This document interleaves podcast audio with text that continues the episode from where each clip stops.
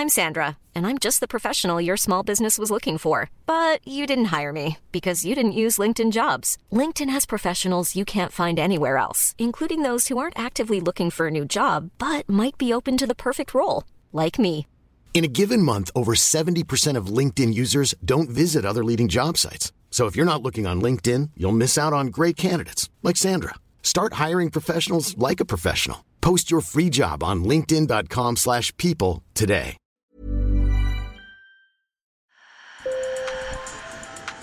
Bonjour. Hello. Hola. Marhaba bikoum. Sur le fil, Le podcast d'actu de l'AFP. des nouvelles choisies pour vous sur notre fil info. La semaine dernière, la NASA a dévoilé les résultats de sa mission Osiris-Rex, partie en 2016 pour récolter un échantillon de l'astéroïde Bennu. You ready to see the results of the mission? Take a peek. Sur l'écran, on aperçoit des éléments qui ressemblent à des petits bouts de charbon.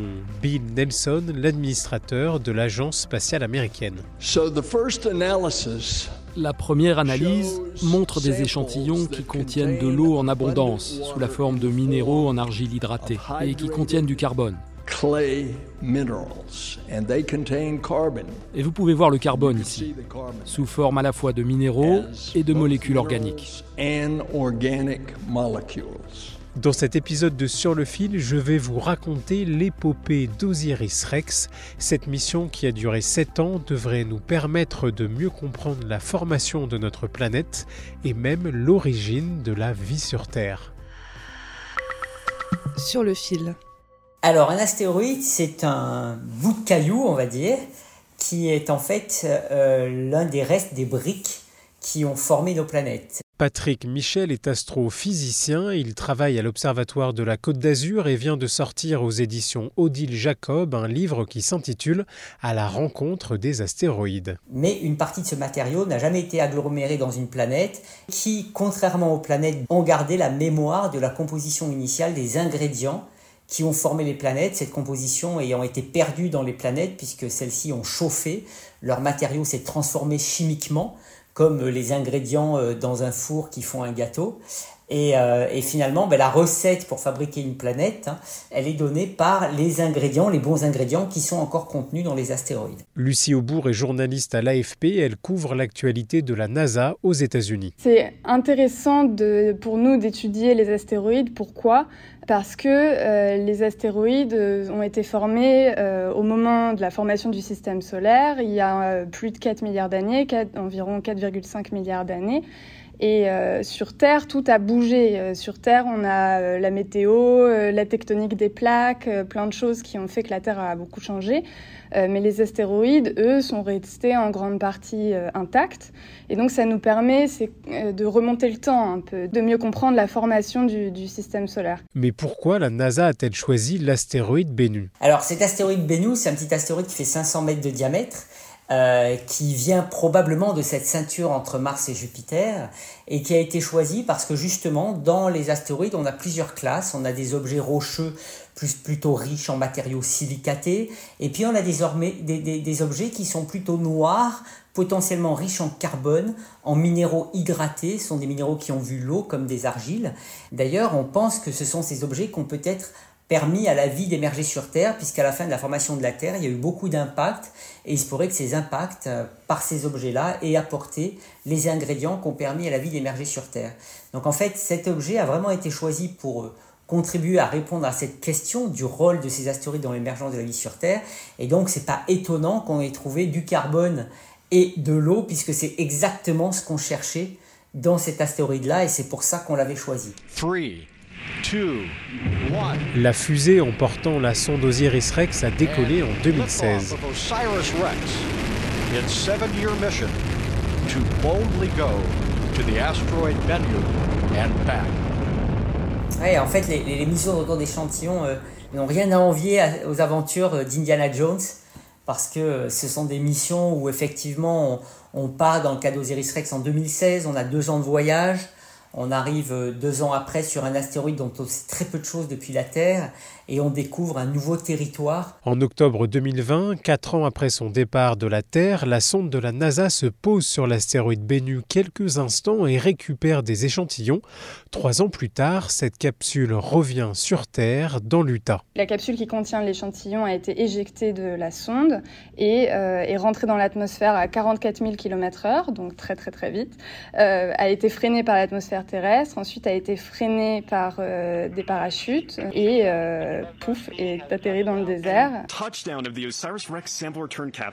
Et ensuite, elle a été rapportée au centre spatial Johnson de Houston, qui est aussi là où il y a des échantillons de roches lunaires. Et là, l'opération d'ouverture de, la capsule a, a pu commencer une opération très, très longue et très méticuleuse. Patrick Michel, directeur de recherche au CNRS, a travaillé sur la mission Osiris-Rex. Quand les scientifiques ont ouvert la capsule, ils ont trouvé des petits bouts d'astéroïdes qui débordaient du compartiment principal contenant la matière. Sur la base des images du cylindre, quand on a l'a retiré du sol, on estime qu'on a 250 grammes, ça serait peut-être plus.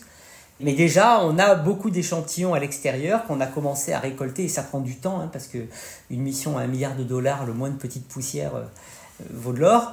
Et, euh, et c'est ça qui a été analysé pour l'instant et dans lequel on a identifié le carbone et l'eau. Euh, mais c'est vraiment, je dirais, l'apéritif avant le plat de résistance qui va nous être offert lorsqu'on va ouvrir le cylindre qui contient vraiment les échantillons qu'on a récoltés dans ce cylindre et qui nous diront de combien on va pouvoir s'amuser, sachant que 70% des échantillons seront gardés pour les analyses ultérieures des futures générations qui bénéficieront d'instruments encore plus sophistiqués, donc c'est un investissement sur le long terme.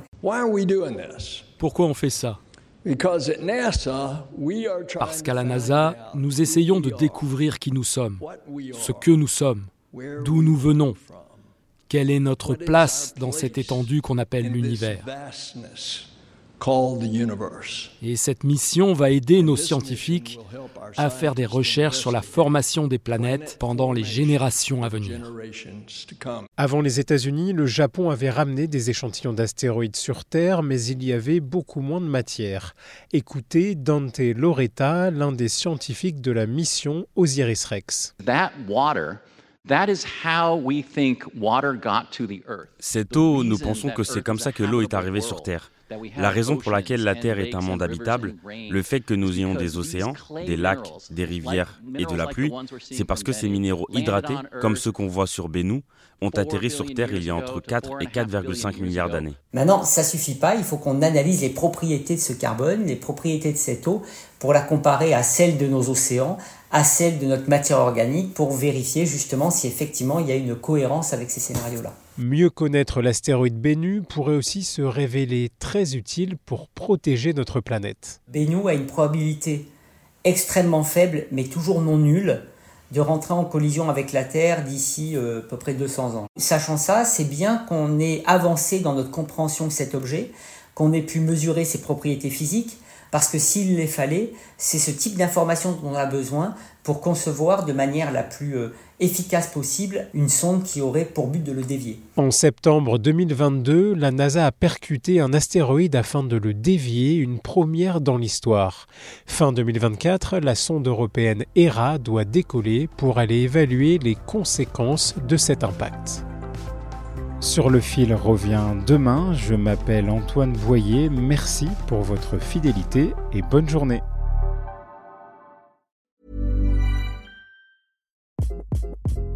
Hi, this is Craig Robinson from Ways to Win, and support for this podcast comes from Invesco QQQ, the official ETF of the NCAA. The future isn't scary. Not realizing its potential, however, could be.